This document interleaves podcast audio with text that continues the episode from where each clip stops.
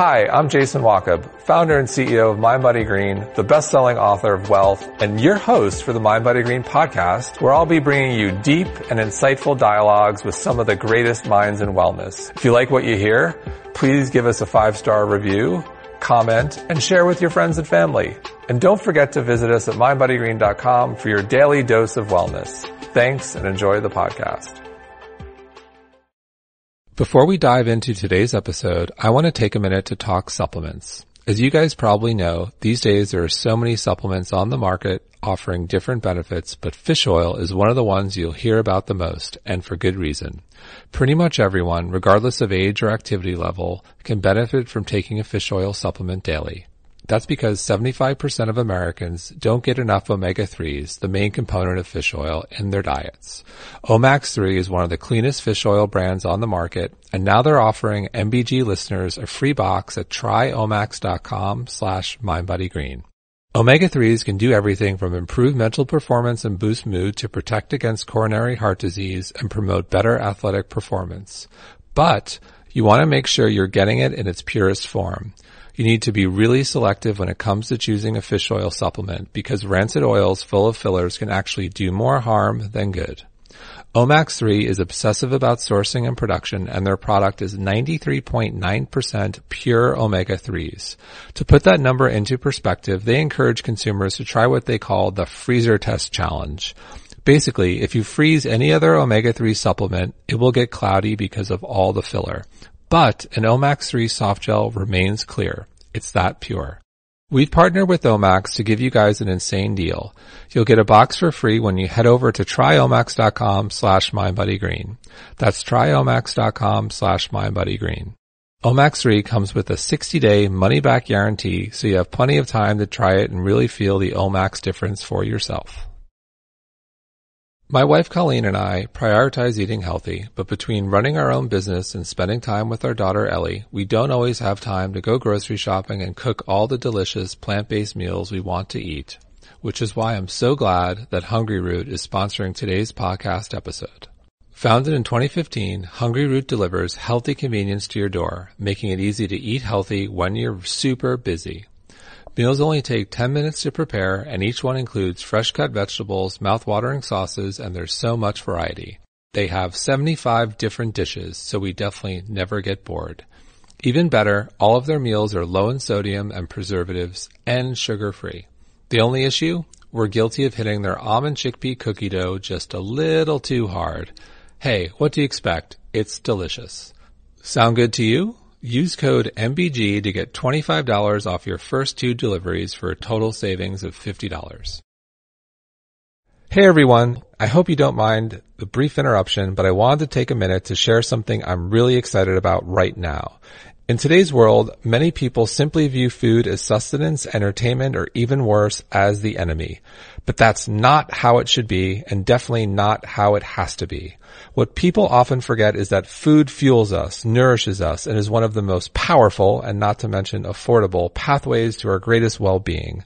That is why we here at MindBodyGreen, along with some of the world's top functional health experts, have created the first ever functional nutrition program, a comprehensive training built to help you discover how you can unlock the healing powers of food featuring the techniques of renowned experts like Dr. Mark Hyman, Dr. Frank Lipman, Dr. Vincent Pedre, Kelly LeVeque, and more.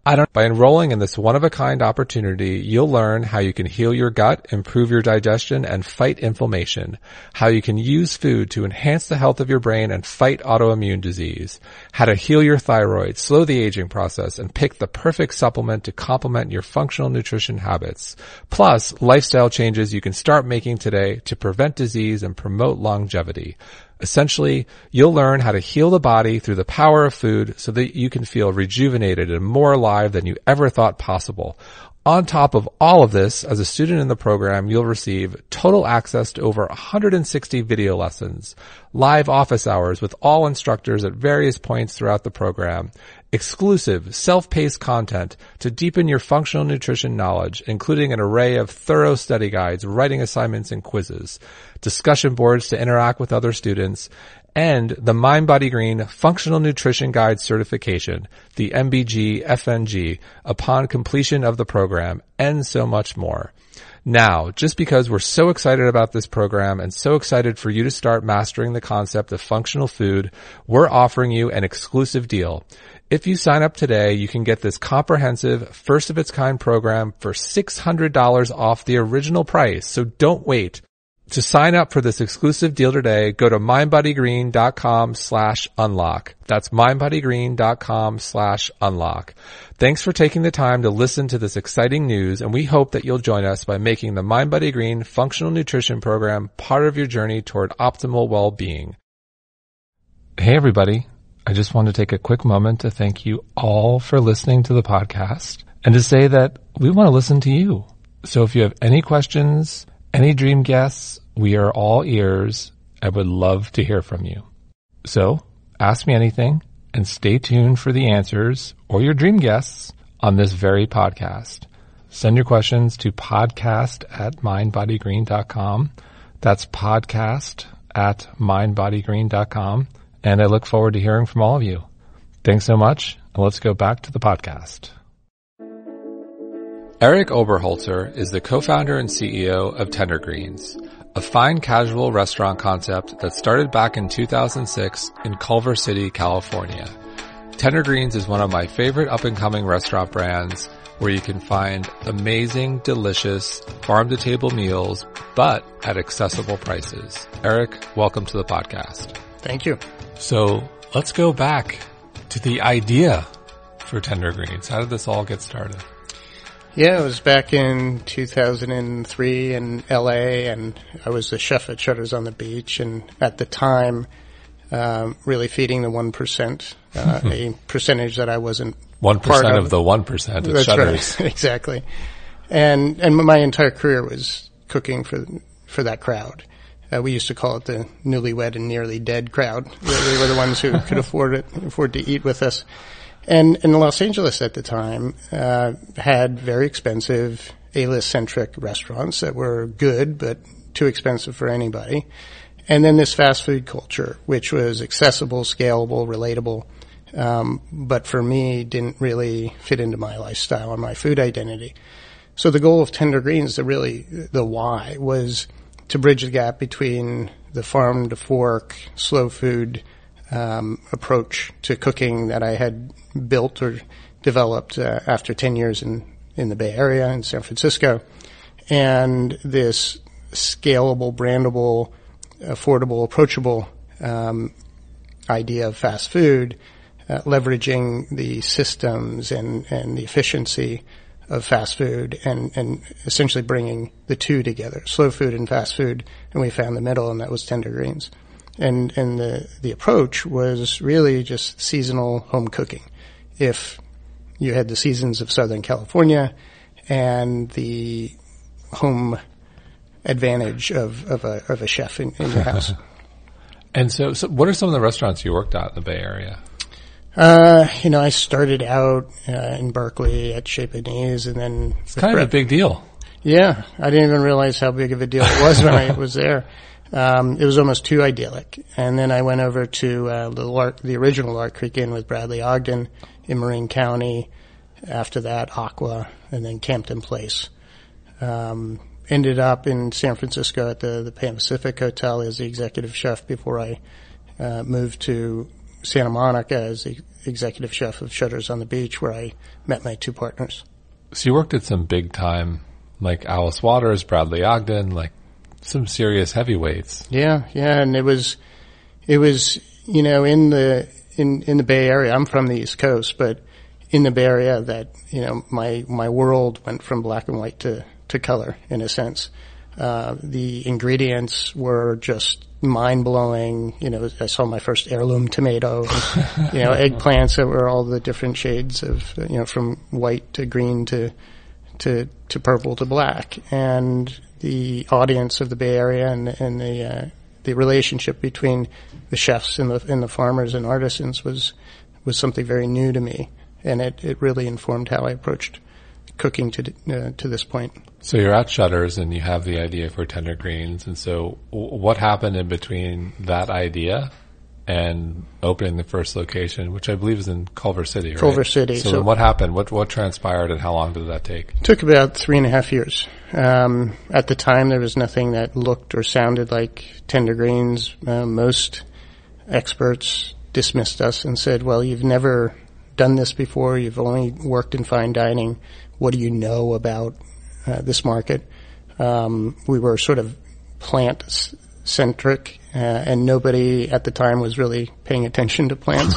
So this is like 2003, yeah. 2004, and it was just really hard to raise money. So we we talked about tender greens to anybody who would listen, friends, family, colleagues.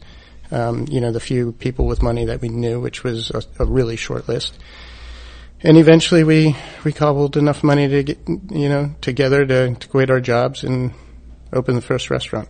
And that was in 2006. June 2006, we had uh, we had about eight hundred dollars left in the bank. Wow. So it was it was it was uh, important that uh, the lines formed day one. So what happened on day one? Was it off to the races? What, what was like kinks? The menu? Like what did the menu look like then? And It, it looked very much like it does today. Um, so we I think we got that right. Uh, there there was this uh, this site called the Daily Candy. I remember Daily Candy. Yeah, so we were featured the first opening day on the Daily Candy, and there was a line from our front door down the block, um, and that line never stopped. That day, we had to close at I think about seven o'clock that night because we ran out of food. Uh, next day, the line was bigger, and we made it to to closing time, uh, and we were off to the races. And I, I would say two weeks in, we, we felt that maybe we were onto something.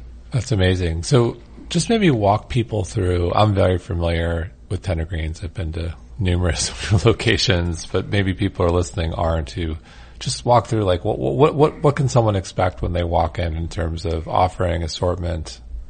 Yeah, it's, I mean, you walk in, there's a menu. Um, it's not a build your own concept. Uh, you know, it's, it's a, it's a menu.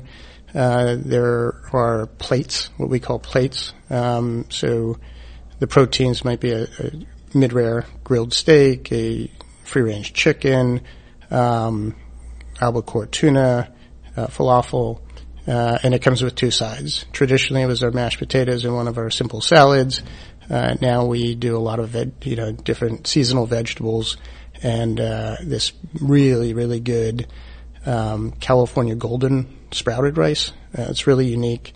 Um, and then we have the big salads, the, sort of the entree salads, so salad niçoise, uh, which is very classic. Um, in, in, in LA, we do a, a Cobb salad. We Yep. don't do it here. Really? Um, you gotta do it here. It's a, it's an LA thing. I, I, I don't know. I'm a big, maybe I'm a California, uh, Californian at heart, but I love Cobb salad. You know, uh, everybody in California seems to love it. Um, we do a chipotle chicken salad, which is my version of a like a taco salad almost. And uh, you know, the the idea is that these are all familiar items. These are things that pe- we know people crave, uh, they like. Um, sort of California comfort food, if you will. Uh, just done with the best possible ingredients and and the uh, thoughtfulness and technique and attention to detail of, of a chef. We have a chef in every every restaurant who whose culinary resume matches mine. So you mentioned farm to fork and people being resistant to that idea, people being investors and said, "Can you know, you can't do this. Like, what, what do you think everyone got wrong about farm to fork with a fast casual concept, if you will? Well, yeah, I mean, fast casual wasn't a thing back then. It wasn't even a category. Um, I think what they got wrong was they did, they they didn't think we could scale it. You know, there were certainly farm to fork restaurants, but they were all expensive. So, Right. so there was a um, a cost um, to it, and people didn't believe we could deliver the quality uh, at the price point. And then they didn't think that the supply chain would support the scale we were looking at. Um, Like, where was Chipotle around this? I, I'm guessing, like, who was the, in the market, like, who were the brands that you were thinking about or people would reference? Would it be Chipotle or, like, who was even around who was Uh, doing something that was sort of similar? Chipotle is so different than what you're doing, Yeah. but Um, yeah, Chipotle was around for sure. Um, again, we we weren't really students of fast food or Right. or, or, or Chipotle or Panera or any of these. So we were really just reacting to the blue water between high end and low end slow food and fast food. And as we looked around, you know, Los Angeles, um, you know, there were one-offs. There was Clementine uh, in in LA, and it's still just one unit. Um, Urth Caffé, which was one or two units, and they're mostly coffee and Yep. and, and Baked pastries, goods, yeah. baked goods. So there were really there wasn't a competitive landscape out there. Um, so so we just did what we we thought we needed as as consumers, and unfortunately there were a lot of other people who were looking for this. So it took three and a half years from idea to first location. And how many, so that was around two, mid 2006 you Yeah, said. and then right. today we're in 2018. How many locations do you have? We just opened our first restaurant up in Massachusetts, and that's uh, Restaurant 28. 28. So what happened in between 1 and 28 over 12 years? Were, were they evenly spread, you know, every six months or so? I'm doing, trying to do the math in my head un, unsuccessfully. Or you waited a couple years and now the growth, like how, walk me through. Yeah, so our original business plan, um, our company is called TYP Restaurant Group, which stands for 10 year plan. and, and that plan was three restaurants each year over the course of 10 years in California. Um, it didn't go that way. Uh, so we opened, never do. they never do. So we, uh, we opened Culver City and then, you know, just tried to figure things out. Uh, looked around for other locations. We had a chef down in, uh, in San Diego who we had said, if you find a location, we'll open a, a Tender Greens down there. He found one. It was a, one of the worst real estate choices ever. but, you know, from that, he, uh, he, he built a, a community. His name's Pete Ballesteri. And, uh, you know, now we have five restaurants down in San Diego. Uh, and then it, it took some time and we opened West Hollywood and Hollywood, I think in year three. Um, and then we started to pick up a little bit of velocity, uh, opening three restaurants in a year finally in, in, in, uh, year four. And then once we had infrastructure and we had the systems, it was, it was a little bit easier to open, you know, four or five, you know, over, over the course of a year. What was your work life balance like back then?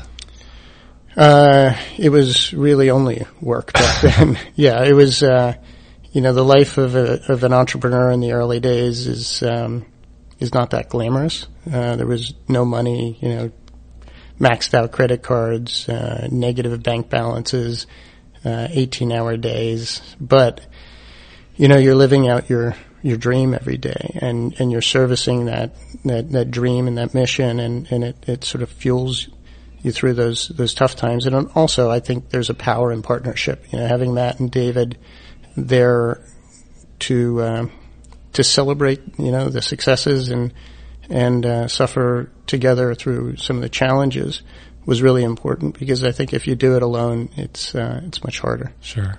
Did you ever have moments in the process where you said, shit, I don't know if we're going to make it? or Um, why am I doing this? Or you start questioning things and like, what am I doing? Yeah, there, there was this great moment in time where, uh, early on, you know, we, we, we were just getting crushed and we were learning every day and, uh, we would, me, Matt and David would, would uh, take turns. You know, one would close out the bank, the other would hose down the kitchen and the other would, uh, scrub the mats. We were the night cleaners also. And, and I went outside to check on David. I had finished wiping down the kitchen and he was out in the alleyway. He was soaked with, you know, floor mat muck and water. And he looks up, up at me and he says, wow, this is a long way from shutters on the beach. and, uh, and, and I, uh, I grabbed the mat and held it while he, uh, he hosed it down and, and we sort of finished out the night. But, you know, I think having those moments together and suffering together, um, and laughing about it and then having a couple of beers, uh, gets you through those, those moments. Sure. So what do you think are some of the pitfalls that, you know, every business is hard, obviously, but when you- when you talk about the restaurant business, it's like, Oh, whoa, that, that's a really hard business. And, and like the, the numbers of the, the success rates are not favorable. Mm-hmm. And, and, it's just, it's a very tough business. Specifically what's going on in real estate right now in New York and LA. It's like, geez, you know, great. And I'll segue to Danny Meyer. Um, one of my favorite lines from Danny Meyer, I read his book, Setting the Table, is mm-hmm. every great restaurant starts with a great lease. Yeah. Not a lot of great leases out these days. Yeah. So w- what are some of the pitfalls that entrepreneurs or who are starting a restaurant or fast casual that has a physical space? Like, where, where do things typically go wrong? Well, real estate's one. Yeah. Um, the other would be uh, operating capital. You know, oftentimes in the early days, you might be undercapitalized. I said we had $800 in the bank. If we hadn't been busy from the get go, it would have been a short movie. Um, I think you know, the budgets, you know, construction costs are insane. So if, if you budget construction at, at a million dollars, then you should expect to do million three. Um, if you think it's going to take three months to build, expect it to be five months. So I think everybody underestimates the cost and the time to, to get a restaurant open. And then once you're you're open, you know there are a whole series of things that can go c- completely wrong. Um, but just getting the, the doors open is is one of the biggest challenges. And then you've got food, quality, customer service, experience, everything, all eh? the intangibles. Which you know, all the other stuff. You have the greatest lease in the world, but if no one comes in to buy, buy the product and doesn't love it, then it doesn't matter. What do you do? Right. And so, what do you? What have you seen in you know, in the industry in your business over the course of, I guess it's 12, 15 years in terms of like what people want when they walk into a Tender Greens and, and where the trends are going? I think, well, the good thing is I think we've always been ahead of trend. Yeah. So what we wanted as chef consumers uh, 15 years ago is what now the broader market is demanding. Um, food with integrity, to take a line out of Chipotle. Uh, you know, people want to know where their food comes from. Uh, we do a Portlandia dive into every ingredient so that, um, you know, our guests can come in with a degree of confidence knowing that we've vetted every, every ingredient. I love that at Portlandia too. I, I think they want, uh, you know, they, they, I believe people still want indulgent food mm-hmm. and indulgent flavors um, but that also match their lifestyle. So I think the relationship with with uh, food in America is shifting from one that's antagonistic, you know, sort of the dietary mm-hmm. um, approach to food, to one that's a little bit more uh, balanced. Um, and it's okay to have a little bit of animal protein and a little bit of sugar and a little bit of this and that, just not too much. Mm-hmm. And more and more, uh, I think we're seeing both in the chef community and in in, in the broader market that uh, people are leading with plants. That you yeah. have a plant forward lifestyle, not exclusive, but uh, plant forward. And and again, I think we've always been ahead of trend on that, um, just because that's how we've lived our lives. Uh, and they want it affordable, and they want it on demand. They they pick up their remote control to the world and want whatever they want where they are at a price that matches their their budget. Um, so the collision of technology and and food in the restaurant business is is one that makes it really dynamic and exciting, but also challenging to navigate. What trends that you see are you specifically excited about? Well, I, um, you know, in terms of food trends, I, I really, really love the uh, the demand and the emphasis on on local um, let's call it organic or, or sustainable ingredients. I also really love that chefs are finally treating plants um, with uh, with with a lot of creativity, so that they're they're delicious, they hold their integrity, um, but they're craveable. Therefore, uh, people come come back for them. Um, and and that people's relationship with food is is shifting to one that's positive, so that we we come back to the table, we come back to that sense of community that that food um, facilitates. I, I love that because I, I grew up in a family where we always sat down to a well thought out meal uh, at the end of the day, and you know it's where you hammer out the day's news or drama or celebrations or whatever. So I think food has a an important role to play in in our communities, especially now when they're a little bit divided. Right. It, it's an exciting time to be in the food space because it's more than just nourishing the body; it's it's Right. nourishing the, the soul. Are there specific ingredients or foods that you've seen in other places where you've said like, oh, that's interesting. Maybe we should take a look at that or, hmm. Well, we're uh, we partnered last year with the uh, the the Crop Trust and the Global Seed Bank uh, in an effort to introduce or reintroduce um, some of the forgotten foods of, of the world back into the food system. So we have we have plants in, in the ground now in California. Uh, we're going to be doing the same thing here in uh, in New York and Pennsylvania, and right now we don't we don't know which ones will perform and which ones will be delicious. But once we identify the ones that we like, then they'll be coming to the tables of tender greens, and that that relationship that a chef can have with not just the farmers, but even you know a global organization like uh, Food Forever or or or, or the or the or the Seed Vault uh, is really quite exciting. So what are some of, I'm so intrigued now, like what are some of the forgotten foods? And it's always so interesting how like, you know, kale explodes and then spinach. There are definitely these macro trends, but like what are some foods that are forgotten? Well, it, oftentimes, uh, you know, we know them as heirlooms, right? So, um, in in other cases, they're uh, they're they're ingredients that have been overlooked over time because they weren't, um, you know, they, they they either they were hard to commercialize,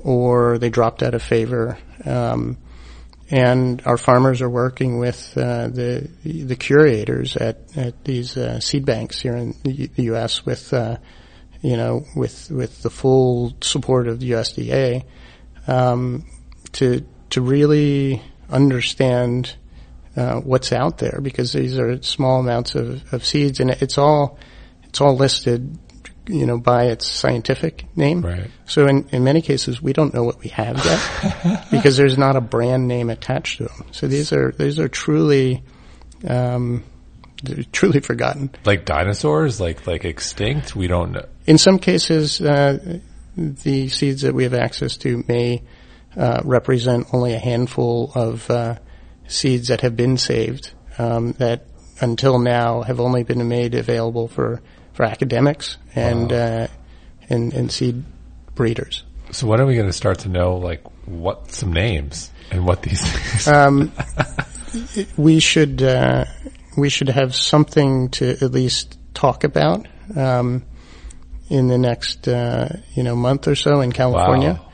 And then from that we'll produce more seeds and plant you know a, a larger amount, and and hopefully by early summer we'll have something to to taste. That's fascinating.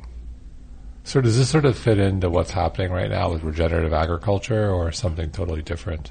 It does. It it uh, you know it's uh, it's part of that conversation. So the uh, the mission of the of the crop trust is to promote crop diversity and biodiversity uh, on the planet, so that you know we're not just focusing on the the four or five commodity crops that feed the world, but um, you know this is a this is an opportunity to to diversify one our our meal and also our food identity. You know, there's a, there's a lot we can learn about ourselves and our culture through through food and the history of food. So you mentioned community previously. What does that mean to you in Tender Greens?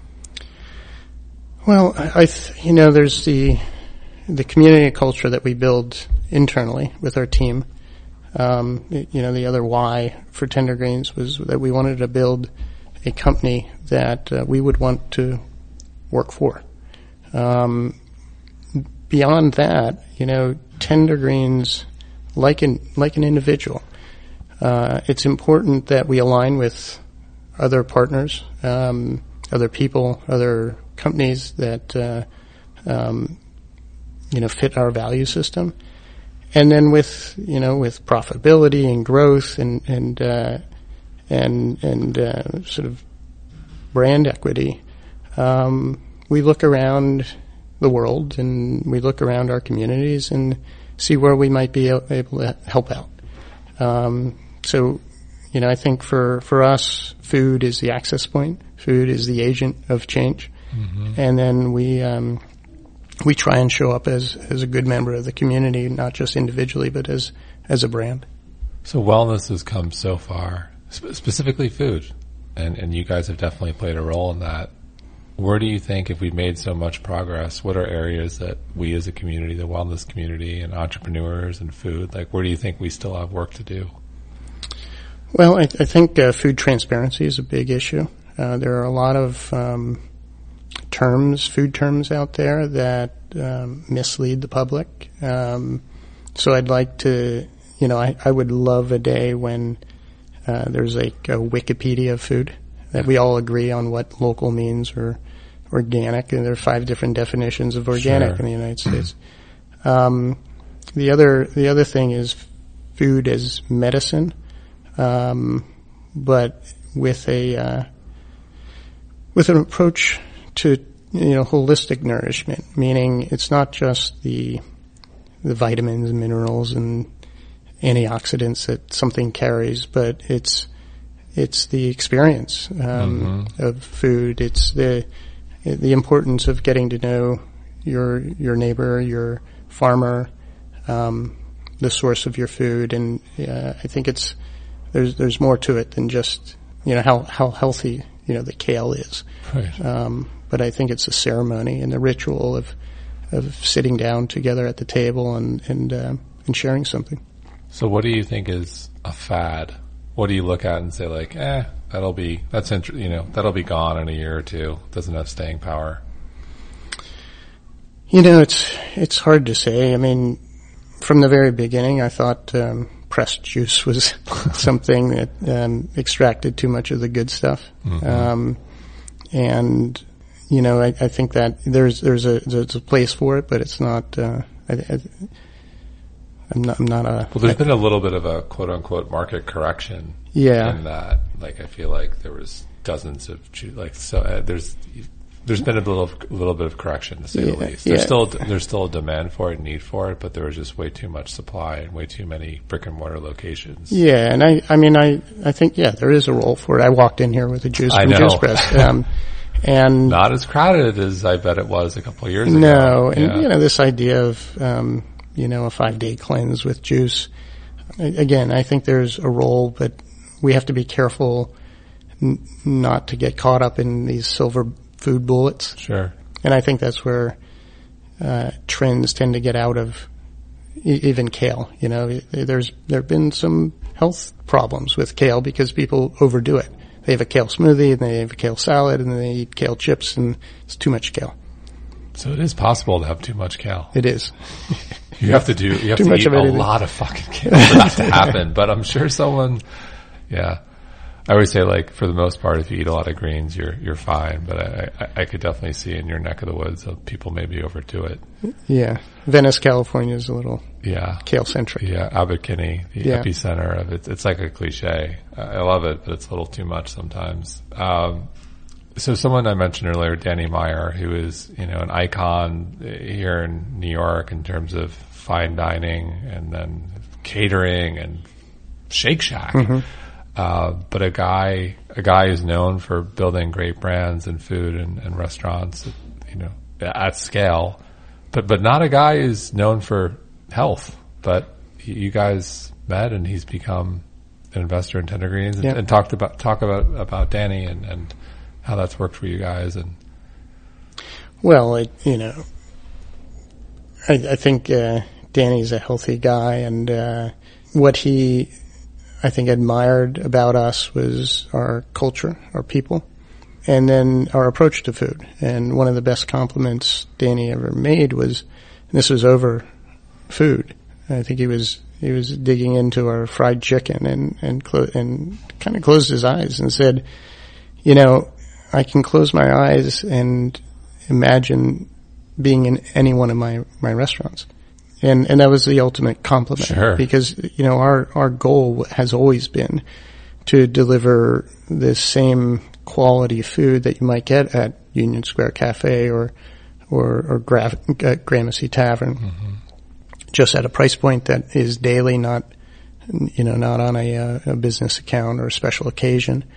So that that was the ultimate compliment, and you know, for Danny to to make that investment through his company. It was the first time he, he did that, uh, you know, um, on the company's behalf was, uh, was a big deal. I'm curious, like part of it, I'm assuming he sees the trends, the future. This is people want healthier options. People want plant based. You know, I always, I always love to quote Michael Pollan here, eat food, not too much, mostly plants. Mm-hmm. Like that's the future. It's the way you should be eating. And in many ways, that's your philosophy. You know, what do you think, like when you talk to him and, and he, he's a genius in that respect and talk about the future. Like, where do you guys, where do you, and I'm curious if, and you can't speak for him, but mm-hmm. maybe in conversations, like, where do you think the future of food is and restaurants and where, where, where, what people want, where things are going? You know, I, I think where we would align is that people still want good, craveable, relatable food. Um, so whatever that means to you, if that's a, a roadside, you know, burger, uh, shack burger, then just do the best version of that with the best ingredients. If it's a, you know, perfectly roasted chicken with crispy skin and indulgent mashed potatoes that have butter and creme fraiche and, and, and cream in it, um, then, you know, do the best possible version of that so that there's real payoff and, mm-hmm. and then balance it out with, uh, yeah, a kale salad or some, you know, beautiful asparagus this time of year. Um, and you know the Michael Pollan quote is is it, it, really captures our I think our approach to food and I think Danny's approach to food, which is um, you know lead with plants that are delicious and in season and from farmers that you know and and, and love, and then you know it's okay to to use animal protein. Just cook it brilliantly and make sure that the animal had only one bad day, and and don't put too much of it on the plate and people will always come back to the familiar. And if you execute, if you make it perfectly roasted chicken, it never goes out of style. Right. So whatever the trend is, people will always come back to the familiar. So do you think that is like what do you think we're going to be talking about in a year from now or three years from now? Uh, I think we will be talking about two things. One, you know, this ongoing trend of, you know, plant forward uh, mm-hmm. diets as, you know, whether it's environmental impact or, or health and wellness or just, you know, newfound love affair with, with plants because now chefs are really breaking out with creative ways of, uh, of cooking with, with plants. And then, you know, there will always be a baseline conversation around comfort. Mm-hmm. and uh, and what that means to, to people and and the best version of that comfort food. So you're in between LA and New York what are some of your favorite places to go when you, you know, maybe you want to splurge or get inspired or want something quick? Like, where does, I'm always curious where like the chefs themselves and the foodies go. You know, here in New York, um, I mean, I Besides Tender Greens, obviously. that's right. Uh, the, the place that I've been going back to pretty regularly on the weekends is, uh, Westbourne. Uh, it's a little cafe. Um, Westbourne. Westbourne. It's in Soho. Just opened maybe two months ago and uh, the owner's name is uh, Camilla, and she came out of Danny's camp, um, grew up in L.A., and her approach to food is very much in line with how I eat. Uh, really super fresh, uncomplicated, but moments of surprise, and and I just uh, you know it, it captures the lifestyle that I, I live and, and the sensibilities of food that I that I embrace. And and I've I've said a few times that she's sort of the Sqirl of of Soho right now. And uh, Sqirl, I, the favorite in, yeah, in Silver Lake. Yeah, yeah, without uh, insane lines. What about in LA? Is Sqirl is Sqirl on your list? I live in Venice, so I so I don't drive that far. Yeah, yeah, no way, not happening. Um, I really lo- love what Travis Lett does with uh, Gjelina and Gjusta. Yep. Evan Funke of Felix, uh, also on Kinney, a block from where I, I live in, in Venice, is doing probably the best Italian food in in the U.S. Um, and then uh, you know Bestia downtown is is another one that I just love if I if I want to journey outside of uh, the West Side. So you mentioned lifestyle earlier, and uh, obviously food plays a large role. But what are some of the other things you do to help you maintain balance for whatever that looks like in your wellness routine? Yeah, I was an athlete growing up, and before I came here, I was over at Equinox working out. so uh, you know, daily um, fitness is important to me. And then for the last 30 years, I've been practicing TM, Transcendental Meditation. So I haven't missed a day of meditation in 30 years. Wow. That's, uh, that's been a, a long, long, um, practice of mine. And it's really interesting now to see meditation and mindfulness, uh, creeping into pop culture. You know, it's, uh, it's exciting. So what has you excited every morning? And on the flip side, what keeps you up at night that worries you? What uh, gets me out of bed is the potential of food to change uh, the broader narrative in uh, in our country and then ultimately in the world. Food touches everything that's in crisis right now, whether it's climate change, whether it's um, obesity rates, health and wellness, or even bringing folks who otherwise would be, you know, on the opposite ends of a conversation and, and unwilling to get together and, and, find peace in the middle. I think food can can be that conduit, can can sort of facilitate those differences and, and, bring people together.